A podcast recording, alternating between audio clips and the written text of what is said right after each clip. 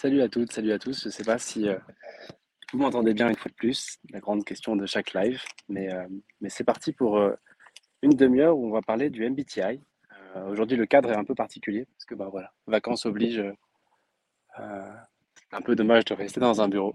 Donc voilà, je vous fais profiter de ce magnifique cadre des, des contamines. Mais on est là quand même pour parler boulot parce qu'on va parler MBTI, MBTI et comment est-ce que ce test peut euh, participer à notre orientation, nous aider à faire les bons choix de carrière. Et, euh, et donc, tout d'abord, peut-être pourquoi est-ce que moi je voulais vous parler de ce test-là?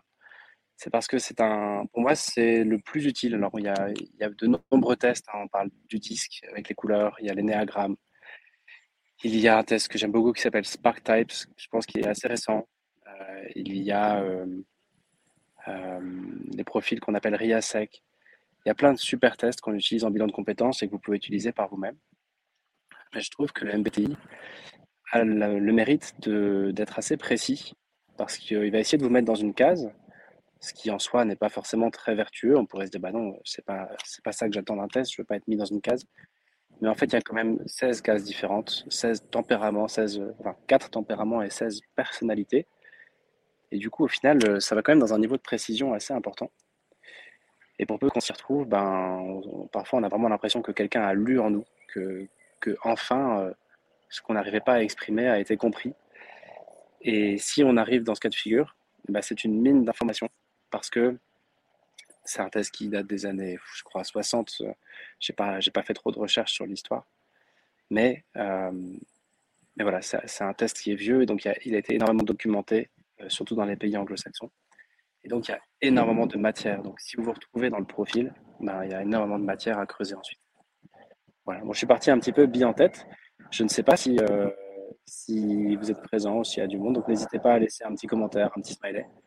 Ça me fera plaisir de savoir que vous êtes là aussi, si c'est le cas. Et puis, comme d'hab, n'hésitez pas, euh, n'hésitez pas à poser vos questions si vous en avez.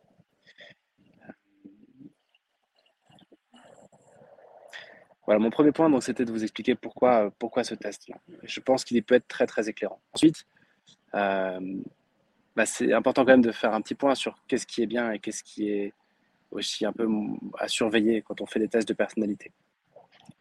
Euh, en bilan de compétences et en coaching, on utilise des tests parce que c'est une mine d'informations pour euh, mettre des mots sur ce qu'on a parfois du mal à exprimer, pour trouver des, euh, des traits de personnalité que nous avons, des compétences, des qualités que nous avons, des zones d'ombre à éviter. Et ça permet de nommer des choses que par nous-mêmes, on a parfois un petit peu de mal à nommer. Donc, euh, en ça, c'est très utile parce que ça va permettre vraiment de, clarifier des choses là où, euh, par nous-mêmes, on, a parfois un petit peu de mal à, être clair sur qui on est, ce qui est bon pour nous, ce qui n'est pas clair, ce qui n'est pas bon, etc.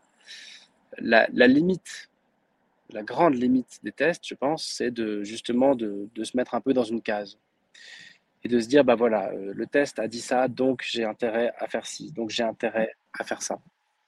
Euh, donc euh, je n'ai pas telle compétence, donc j'ai telle compétence. C'est un peu comme lire un horoscope, faire un test de personnalité. Il faut, il faut le prendre avec des pincettes, sauf que là pour le coup c'est vrai.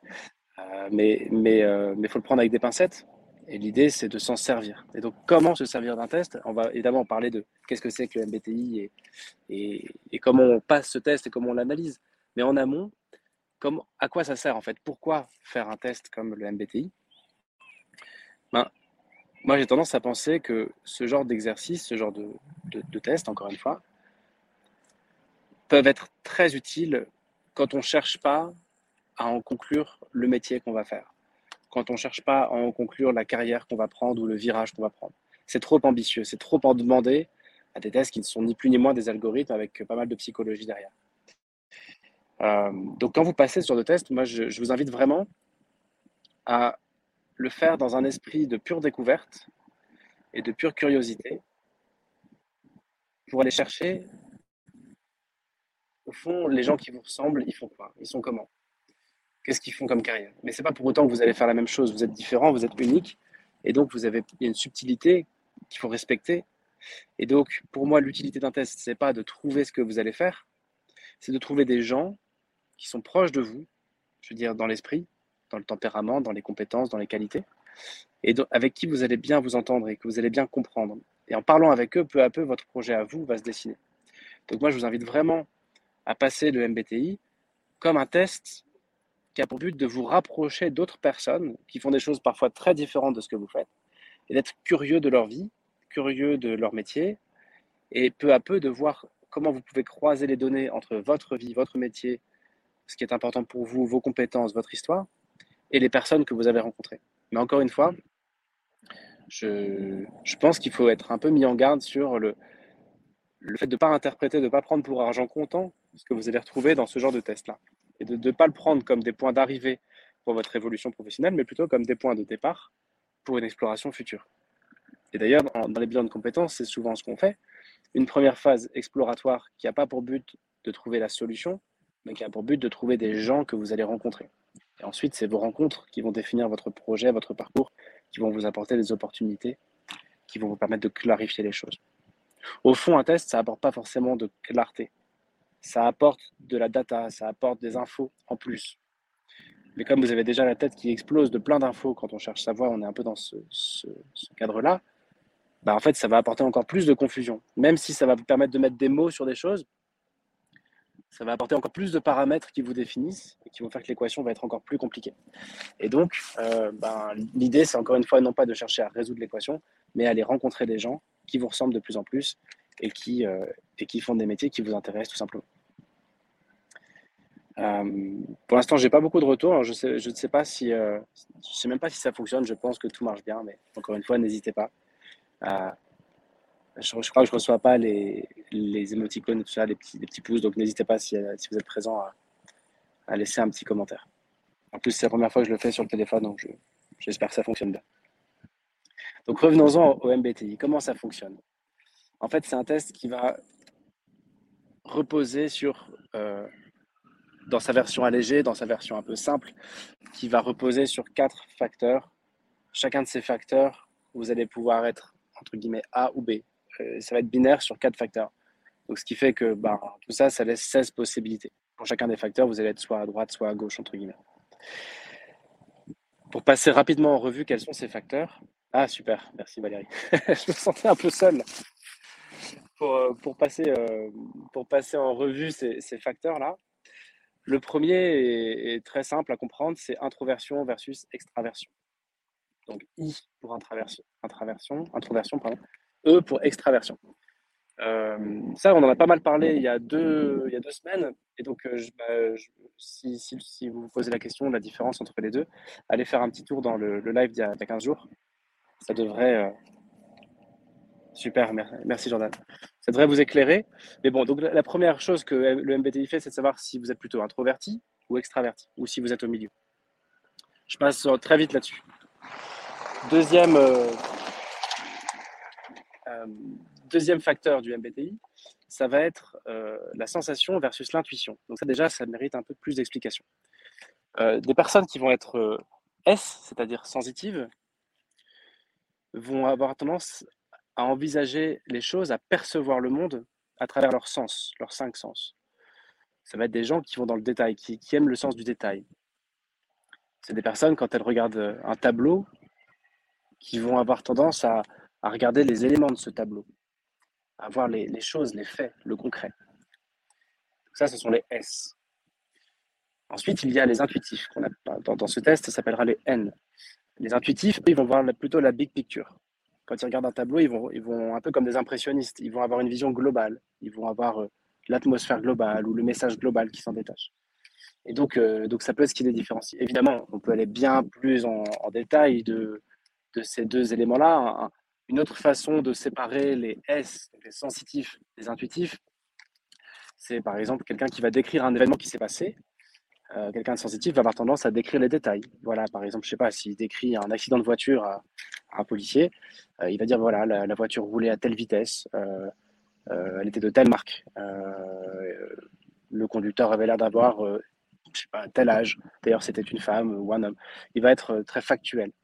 Un intuitif va avoir tendance à décrire, donc un intuitif donc plutôt de l'autre côté, donc le N va avoir tendance à décrire l'événement dans sa globalité. On va dire, voilà, il y avait quelqu'un qui avait l'air de, d'être très pressée dans sa façon de conduire. Je, je, voyais qu'elle avait l'air préoccupée et, euh, et, d'ailleurs peut-être qu'elle allait en rendez-vous, etc. Alors tendance à essayer de voir la big picture, de prendre du recul sur ce qui se passe. Donc encore une fois, les deux sont très bien. L'enjeu c'est de savoir si vous vous posez, si vous êtes plutôt quelqu'un qui voit les détails ou quelqu'un qui voit les big picture. Est-ce que vous êtes plutôt S, sensitif, vous aimez le concret, les choses factuelles, ou est-ce que vous aimez plutôt le sens caché et vous avez tendance plutôt à prendre beaucoup de recul et à garder des, impressions globales de ce qui se passe, ou quelqu'un vous êtes plutôt N Dans tous les cas, tout ce que je vous dis là, à la limite, il n'y a pas besoin de. Enfin, ça sert un peu à rien parce que les, tests que vous allez passer le font à votre place, ce travail-là. J'essaie juste de vous illustrer ces quatre facteurs-là. Donc, on a parlé d'intuition, de pardon, d'introversion versus extraversion. On a parlé de sensitif versus intuitif. Euh, le troisième, ça va être la lettre T versus la lettre F. T pour think et F pour feel. C'est la façon dont vous allez juger les choses.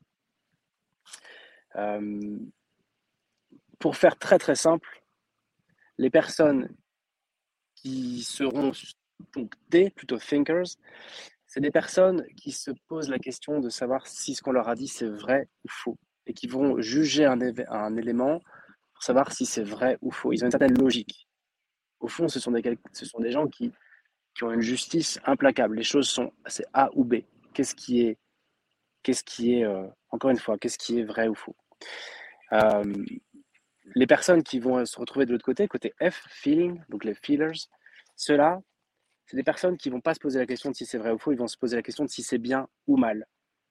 Et ça change tout. Ça veut dire par exemple, quand vous faites un feedback à un thinker, il va prendre votre feedback comme, euh, ou plutôt si vous recevez un feedback et que vous êtes plutôt thinker, donc T, vous allez prendre le feedback pour ce qu'il est, c'est-à-dire un feedback. Si la personne qui vous dit ça, a raison, vous allez le prendre en disant OK, il a raison, c'est vrai. Et vous allez améliorer le truc. Et vous allez vraiment vous poser la question est-ce que ce feedback, je le prends, je le prends pas Qu'est-ce qui est vrai Qu'est-ce qui est faux là-dedans?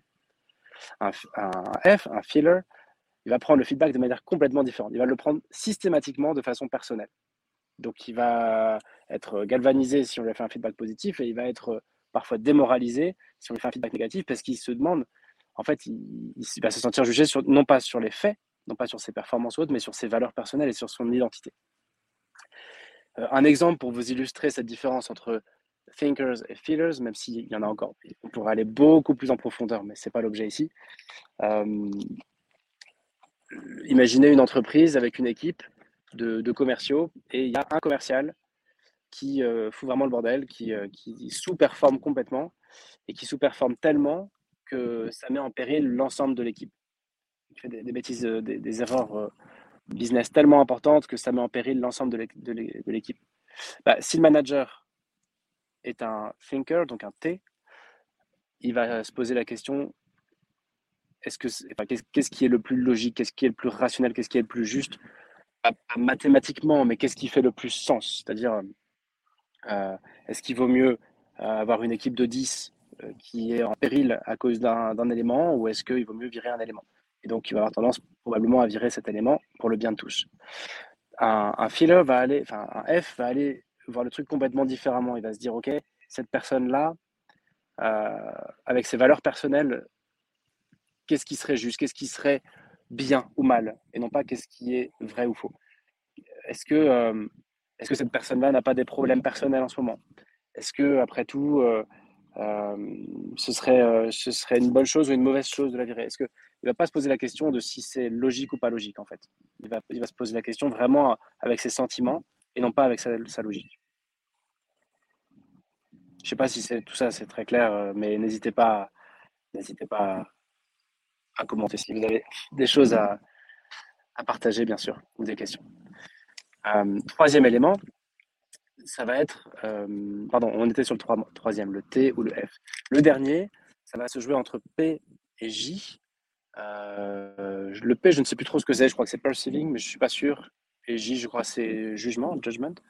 ça va surtout, en fait, ça va surtout exprimer la façon dont, comment dire ça? Euh, bon, je vais avoir du mal à, l'expliquer simplement, comme quoi je ne connais pas assez le MBTI pour, l'expliquer simplement, mais euh, ça, va, ça va définir un peu comment vous faites les choses, comment vous prenez, euh, comment vous prenez vos décisions, par exemple, comment vous vous organisez. En fait, quelqu'un qui va être P va avoir tendance à vouloir garder des portes ouvertes en permanence. C'est quelqu'un sur son, bureau sera toujours en vrac, il y aura toujours plein de projets à la fois qui sont menés de front. c'est quelqu'un qui, qui aime bien être en réaction dans les événements. C'est quelqu'un qui aime bien être dans, un peu dans l'impro, ou en tout cas qui aime bien réagir au mieux en fonction d'une situation donnée.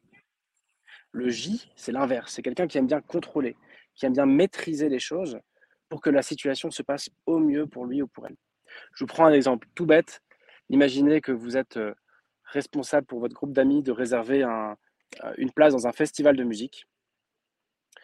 Eh bien, un profil P va avoir beaucoup de mal à réserver la place. Et un truc, un événement qui a lieu, par exemple, dans un an ou dans deux ans. Quelqu'un qui est P va avoir beaucoup de mal à passer à l'action, à, acheter les places, parce qu'il va se dire, euh, peut-être qu'en fait, tout le monde ne sera pas disponible à cette date-là. Ou alors, peut-être qu'il y aura encore un truc mieux qu'on pourrait faire, et, ou peut-être qu'il y aura encore un autre projet plus cool. Il va rester ouvert en permanence aux possibilités, ce qui fait qu'il pourra même avoir du mal. Il va, ça, va, ça va le faire flipper en fait de prendre la place parce qu'il va se dire une fois que c'est pris, c'est verrouillé. Je verrouille des, des possibles. Je, je verrouille d'autres potentiels qui pourraient être encore plus cool. Là où un profil donc J, ça va être complètement l'inverse. Cette personne-là va être stressée jusqu'à ce qu'elle ait pris les places. Elle va être stressée jusqu'à ce qu'elle soit en maîtrise. Et la maîtrise, ça va être de prendre les places. Donc ça va être des personnes très organisées qui aiment bien euh, faire les choses rapidement, qui respectent toujours les deadlines évidemment, et qui, euh, et qui vont vite avoir besoin de se rassurer en finissant quelque chose avant d'en démarrer une autre. Leurs bureaux sont souvent tout bien rangés et il y a souvent un projet à la fois. Exactement, euh, exactement, Jordan. C'est ça le. Alors encore une fois, je suis pas du tout expert. Je suis même pas formé au MBTI, donc c'est vous dire. Mais j'utilise beaucoup euh, parce que je, je pense qu'on n'a pas besoin d'aller très en détail pour s'en servir de manière utile. Mais c'est ça, comme tu dis, Jordan, en commentaire, euh, le, les, les J vont être de, bons planificateurs. Euh, les P vont être de bons improvisateurs ou improvisatrices. Donc voilà pour les quatre, les quatre lettres. Après, il y a encore des sous-dimensions. On pourra mettre une cinquième, mais, mais euh, très honnêtement, je ne comprends pas et je ne connais pas assez ce, ce, niveau de détail pour vous en parler. Et je ne l'utilise pas. Donc maintenant, au fond, comment ça marche tout ça? Bah, Vous allez pouvoir passer le test soit avec un professionnel agréé, euh, et là, ça va être vraiment euh, quelque chose d'assez euh, assez profond, un peu une usine à gaz, avec, je sais plus, un, questionnaire d'une quarantaine de minutes, avec des trucs sous-jacents, etc. ça peut être très intéressant. Moi, personnellement, je, m'en sers sur un site gratuit que, qui a ses limites, et je vais vous en parler, mais que je trouve très éclairant. Un site qui s'appelle 16 Personalities, enfin 16 Personalities c'est le nombre 16, puis euh, Personalities. C'est un site anglo-saxon, je ne sais pas si c'est anglais ou américain, et qui a fait un énorme travail. Donc, euh, eux ne se revendiquent pas du MBTI, mais en fait, c'est un MBTI déguisé. Le test dure 12 minutes. Et donc, bah, je vous invite tout simplement à passer ce test. Là, juste après, le, juste après le, la visio, pourquoi pas. Et à regarder les résultats. Donc, les résultats, comme je vous disais, ça va être quatre indicateurs plus un cinquième. Si vous êtes relativement marqué sur chaque indicateur. Si vous êtes bien à droite ou bien à gauche pour chaque indicateur, le MBTI va être un test qui va bien vous parler. Parce que ça veut dire que vous êtes, c'est pas que vous êtes extrême, mais ça veut dire que vous êtes bien représenté par un type. Si vous êtes mi-figue, mi-raisin sur les quatre indicateurs, ça va être difficile d'interpréter les résultats parce qu'en fait, vous pourriez être dans plein de types différents. Souvent, ce qui va se passer, c'est que sur trois indicateurs, on va être, euh, avoir un profil bien marqué, très à droite ou très à gauche. Et puis sur l'un d'entre eux, on ne sait pas trop se situer. Et donc c'est là que bon, bah, c'est la limite d'un site gratuit. Euh, et c'est là qu'il y a besoin d'avoir soit un professionnel du MBTI pour euh, faire passer un vrai test, soit un coach qui va vous aider à savoir si vous êtes plutôt I ou E, P ou J, F ou T, S ou N, parce que le test n'a pas suffi. N'empêche que si vous passez le test et que bah, vous voyez que les marqueurs sont quand même assez euh, clairs en fait, déjà c'est un bon point de départ et ensuite ça va vous inviter à lire un résumé de votre profil. Et là il se passe plein de trucs, là c'est passionnant, euh, vous allez lire des choses intéressantes sur euh, la vie de famille, sur la vie amoureuse, sur la carrière, sur les métiers. et il est possible que vous ayez l'impression que quelqu'un a lu en vous comme dans un livre ouvert, parce que c'est quand même quelque chose d'assez puissant. d'ailleurs, d'ailleurs, bah, si vous écoutez ce live ou si vous suivez ce, ce, live, moi j'ai pas mal de ressources là-dessus. Donc si vous voulez en mail perso m'envoyer votre profil, bah, je serais heureux de vous envoyer un, pavé de 300 pages sur votre profil en anglais, mais qui peut vous permettre d'aller vraiment en détail de votre profil. N'hésitez pas à m'écrire en, mail perso sur LinkedIn, je pourrais vous envoyer un peu de ressources. Bon, maintenant, une fois qu'on a dit ça, euh, ça ne nous a pas beaucoup euh, dit en quoi ça nous aide dans notre carrière. Ben, déjà, il existe des compétences stars euh, dans, le monde de l'entreprise et dans, le monde professionnel, comme on l'a dit il y a 15 jours quand on parlait d'introversion et d'extraversion. Ben, il y a des profils MBTI, il y a des profils qui vont être plus ou moins à l'aise en entreprise qui vont plus facilement que d'autres trouver leur place. En fait, l'entreprise, à la base, c'est quand même plutôt un milieu qui est designé par et pour des personnes qui vont être plutôt extraverties. Alors là, n'hésitez pas à, me contredire si vous n'êtes pas d'accord, hein, mais c'est des choses que j'ai lues et avec lesquelles je suis d'accord. L'entreprise est plutôt un milieu réservé, en tout cas qui met en avant l'extraversion, plutôt des sensitifs que des intuitifs, des gens concrets et précis plutôt que des doux rêveurs ou des gens très conceptuels. En entreprise, on aime bien les choses qui marchent, on aime bien le retour sur investissement concret. Donc ce sont plutôt des E, des S. Ça va être plutôt des gens qui fonctionnent avec une certaine logique plutôt qu'avec leur cœur. C'est normal, l'entreprise, c'est une organisation, c'est un système. Donc un système a besoin d'une certaine logique, on n'est pas là pour faire que de l'humain non plus. Donc même si statistiquement, il existe plus de feelers, donc de F, que de thinkers, T, bah, l'entreprise est quand même plutôt un monde qui tourne autour du T, autour de la logique. Est-ce que c'est vrai ou faux? Plutôt que est-ce que c'est bien ou mal? C'est pas tellement un milieu de valeurs, même si l'entreprise se prévaut de nombreuses valeurs. La plupart du temps, tout ça, c'est très bullshit. Et la réalité, c'est plutôt euh, quel, est le quel est le résultat net et quel est le retour sur investissement d'un recrutement, d'un poste ou d'un projet? Et donc, on est bien plus dans du T que dans du F. Et enfin, en entreprise, on aime bien les choses qui avancent, on aime bien les choses carrées, les choses planifiées. Euh, on aime bien, on a besoin d'ailleurs d'aller au bout des projets. On ne peut pas être en, perpétuelle euh, prospective. Et donc, on a besoin de planifier, d'exécuter, et donc évidemment d'être plutôt J. Donc, au fond, si vous êtes, si vous êtes E, S, T, J, E, S, F, J, il est probable, il est probable que vous vous sentiez plutôt à l'aise, non seulement en entreprise en général, et même dans votre carrière. Parce que euh, ça va être des profils qui ont tendance à se poser moins de questions et qui vont plus trouver leur place, en fait, tout simplement, et pouvoir performer et rayonner assez naturellement. J'ai plus beaucoup, beaucoup de batterie, donc si ça coupe, ben, ce sera la fin de l'épisode. Euh, le, calvaire, c'est pour des personnes qui vont être par exemple I, euh, introverti, N, intuitive, F, feeling, et P, des gens en perpétuelle ouverture, prospectifs qui ont du mal à finaliser les choses. Et donc, euh, la plupart des personnes INFP que j'ai pu accompagner, euh, ou ENFP d'ailleurs, c'est des gens qui ont beaucoup, beaucoup de mal à trouver leur voie, pour plein de raisons. Déjà parce que l'entreprise n'est pas designée pour eux, et en plus, parce qu'il y a quelque chose qui est propre à leur profil, les INFP et les ENFP, c'est qu'ils ils vont, euh, ils et elles vont avoir tendance à imaginer leur, carrière comme une vocation et non pas comme un gagne-pain ou même pas comme un métier. Ils vont mettre, ils ont leur propre système de valeurs qui va compter énormément et donc ils vont mettre la barre très très haut sur des critères personnels jusqu'à avoir trouvé une sorte de plénitude. De, il y a une forme de, euh, je trouve pas le mot, mais il y, a, vraiment une recherche d'absolu chez les INFP qu'on va pas trouver chez leur inverse. Et donc, si vous êtes INFP ou NFP, si vous êtes paumé, rassurez-vous, c'est entre guillemets, c'est pas un échec, c'est juste que la place est plus dure à trouver, le monde est moins designé pour vous, tout simplement, en tout cas le monde de l'entreprise. Et ça n'empêche pas d'avoir des carrières magnifiques, il y a plein d'exemples. Mais le, chemin sera probablement plus difficile pour vous. Euh, le but ici, c'est pas d'aller dans un niveau de détail de fou, parce que déjà, il reste plus beaucoup de temps, et, puis je le ferai moins bien que ce que vous allez lire sur Internet, dans les docs, etc., ou dans les docs que je pourrais vous envoyer si, si vous m'envoyez un, un, petit message. Je voulais juste prendre deux exemples. Le fameux INFP et le fameux ESF, ESTJ, les deux inverses. Et je voulais prendre le temps de dire voilà, quelles sont les implications en termes de carrière. Euh, je ne vais pas vous parler des compétences parce que là aussi ça prendrait un petit peu de temps. Mais euh, à part vous dire peut-être qu'un INFP, ça va être quelqu'un de très intuitif, qui va être très inspirant, qui va aller au fond des choses et qui va, qui va penser out of the box, là où un ESFJ va être très concret, très pragmatique, avoir beaucoup de bon sens, avoir des capacités d'exécution. En fait, l'un va avoir des idées, l'autre va être bon pour les exécuter. Ça va être un peu ça le résumé.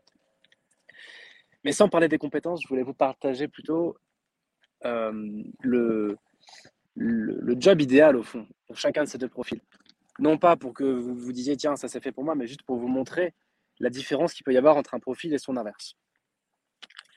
Les ingrédients d'un job idéal pour quelqu'un qui serait INFP, ce serait un job où il y aurait justement une forme d'idéal, un job qui lui permettrait de vivre une vraie vocation, un job dont il serait démesurément fier, un truc qui aurait un sens, non pas un sens aux yeux de la société, puisque ça, les INFP, ils s'en foutent un peu de ce qui a du sens aux yeux des autres, ça leur passe largement au-dessus, mais un truc qui a du sens par rapport à leur système de valeurs personnelles qui est très, très, très poussé et qui est, euh, je trouve toujours pas le mot, mais qui est euh, vraiment une, forme de recherche d'absolu. quoi.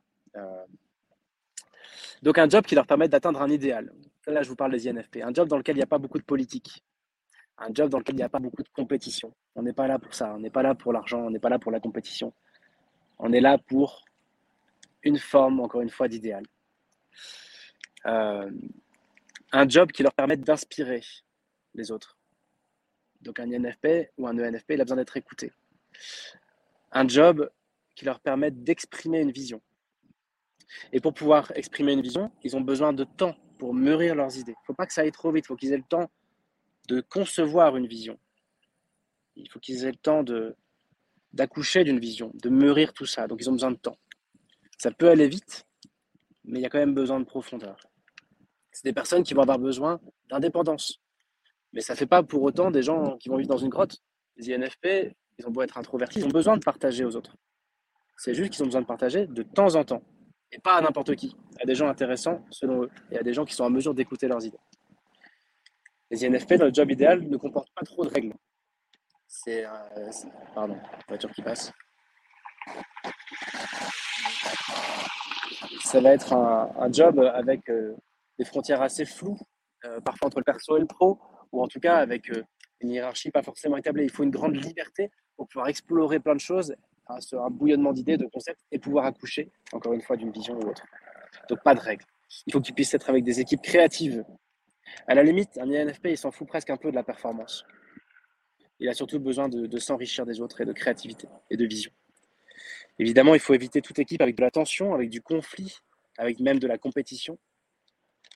Il aime bien les relations, mais il aura besoin de relations plutôt one-to-one, en profondeur. Et surtout, il aura besoin de pouvoir inspirer et faire grandir les autres. Ça, c'est le contour du poste idéal, entre guillemets, de manière euh, un peu euh, euh, bon, c'est un peu version à plat, version papier, quoi. Ça, ce ça vaut, mais ce sont les contours d'un poste qui plaît à des profils INFP.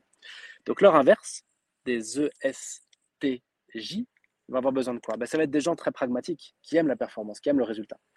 Donc, ils vont avoir besoin d'organisation. Ils vont avoir besoin que le temps et les ressources soient bien gérés. Et de pouvoir eux-mêmes gérer leur temps, gérer les ressources. Ça va être des gens qui sont doués pour planifier. Comme tu le disais, Jordan, c'est des gens qui, euh, et qui sont, euh, qui sont bien, quand il y a une marche à suivre, qui aiment bien utiliser des outils ou des processus ou des protocoles qui marchent, parce qu'on veut du résultat là. On s'en fout de rêvasser, on veut du résultat. Euh, donc ces personnes-là, des, des, ESTJ, vont avoir besoin d'objectifs très clairs. Là où un INFP, il ne faut même pas lui donner d'objectifs, ça ne sert à rien. De toute façon, il va partir dans un truc. donc les ESTJ vont avoir besoin d'objectifs clairs, ils vont avoir besoin d'objectifs logiques aussi. Ils vont avoir besoin de comprendre ce qu'on leur demande et pourquoi on le leur demande. Ils ont besoin que ce soit réaliste, parce que ce sont des gens pragmatiques. Donc s'ils voient bien que ce n'est pas possible ou que ça va pas dans le bon sens, bah, ça va pas le faire. Et surtout, ils ont besoin de sentir que leurs résultats sont tangibles. tangibles pardon. Les grands concepts, les grandes idées, c'est bien, mais ça fait pas. Pour eux, ça fait pas le monde. L'enjeu, c'est d'avoir des choses concrètes, du tangible, de, de l'efficacité, ce serait le mot. Ils ont besoin d'un poste avec une hiérarchie claire, où les postes ont été clairement définis. Alors, ça n'empêche pas d'avoir une grande liberté d'action. Il faut que les règles du jeu soient claires. Il faut un environnement stable. En fait, il faut des choses qui marchent. Et pour que ça marche, il faut que ce soit carré. Ils aiment les responsabilités. Ils aiment pouvoir contrôler ce qui se passe pour que ça se passe bien. Parce que ça ne les empêche pas d'aider les autres. C'est juste qu'ils aiment bien quand ça marche, en fait, tout simplement. Ils aiment bien l'action. Et ils ont besoin, en tant qu'extravertis, de beaucoup de relations. Donc voilà deux contours de postes très différents euh, aux antipodes, pour deux profils aux antipodes. Et donc, bah, moi, ce, que je, ce à quoi je vous invite, c'est donc de passer ce test-là, euh, de le faire sur euh, soit avec un professionnel agréé, ce qui serait le top, soit ben, si vous voulez le faire un peu au rabais, mais ça marche quand même très bien, de le faire sur 16personalities.com. si vous le souhaitez, de, m'envoyer un petit mail, un petit message, et je vous enverrai un book assez complet et de voir évidemment derrière ça quelles sont les idées de métier. Les gens qui sont comme vous, qu'est-ce qu'ils font Ça n'a pas de prix de, de, rencontrer des gens avec qui on se comprend bien, avec qui les choses sont fluides, limpides, des gens à qui on ressemble. Et si vous rencontrez ces gens-là, bah, il ne vous reste plus qu'à vous poser la question et à leur poser la question, mais qu'est-ce que tu fais toi? Et comment est-ce qu'on peut, comment est-ce que je peux me nourrir de ce que tu fais pour me rapprocher un peu plus de moi-même? Parce que si vous leur ressemblez, il y a moyen de s'inspirer d'eux. Il y a aussi moyen que ces gens-là vous aident. Donc voilà. Encore une fois, mon, point, c'est de vous dire que j'aime beaucoup ce test, que je crois qu'il est puissant, qu'on peut le faire gratuitement dans une certaine mesure, mais, mais si ça ne suffit pas, bah, tant pis, ça ne suffit pas. Euh, et que c'est une invitation à la rencontre, bien plus qu'une feuille de route de quel sera votre job idéal. Euh, voilà ce que je voulais vous dire aujourd'hui. il y aura encore plein de, plein de choses à dire sur le, sur le MBTI. D'ailleurs, je pense qu'on fera un deuxième épisode sur d'autres aspects du MBTI, par exemple comment on se construit. Parce que euh, euh, ces différents items là dont on parle un peu en vitesse là aujourd'hui, et eh ben, quand on va un peu plus dans le détail, on voit qu'on se construit à différents âges et qu'on change. et qu'il y a aussi des sous-items qui ont une importance. Enfin bref, il y a plein de choses passionnantes. Si ça vous intéresse, d'ailleurs, n'hésitez pas à me le mettre en commentaire, euh, à, me, à, me le dire si vous pensez que ça vaut le coup d'aller plus en détail sur ce test-là. Et là, je voulais vous parler de pratico-pratique. Euh, on a un peu survolé le sujet, mais euh, encore une fois, inspirez-vous de ça, passez-le, c'est gratuit et, regardez un peu à quelle rencontre ça vous invite. Où est votre meute? Des gens comme vous, euh, où sont-ils cachés et qu'est-ce qu'ils font? Voilà, Pour moi, c'est ça la question d'aujourd'hui. Voilà, ben, à la prochaine. Bonne semaine. Euh, éclatez-vous dans vos boulots et, et puis n'hésitez pas à, à m'écrire, à commenter si vous voulez faire évoluer ces petits lives, s'il y a des choses qui vous plaisent ou vous déplaisent. Bonnes vacances si vous en prenez.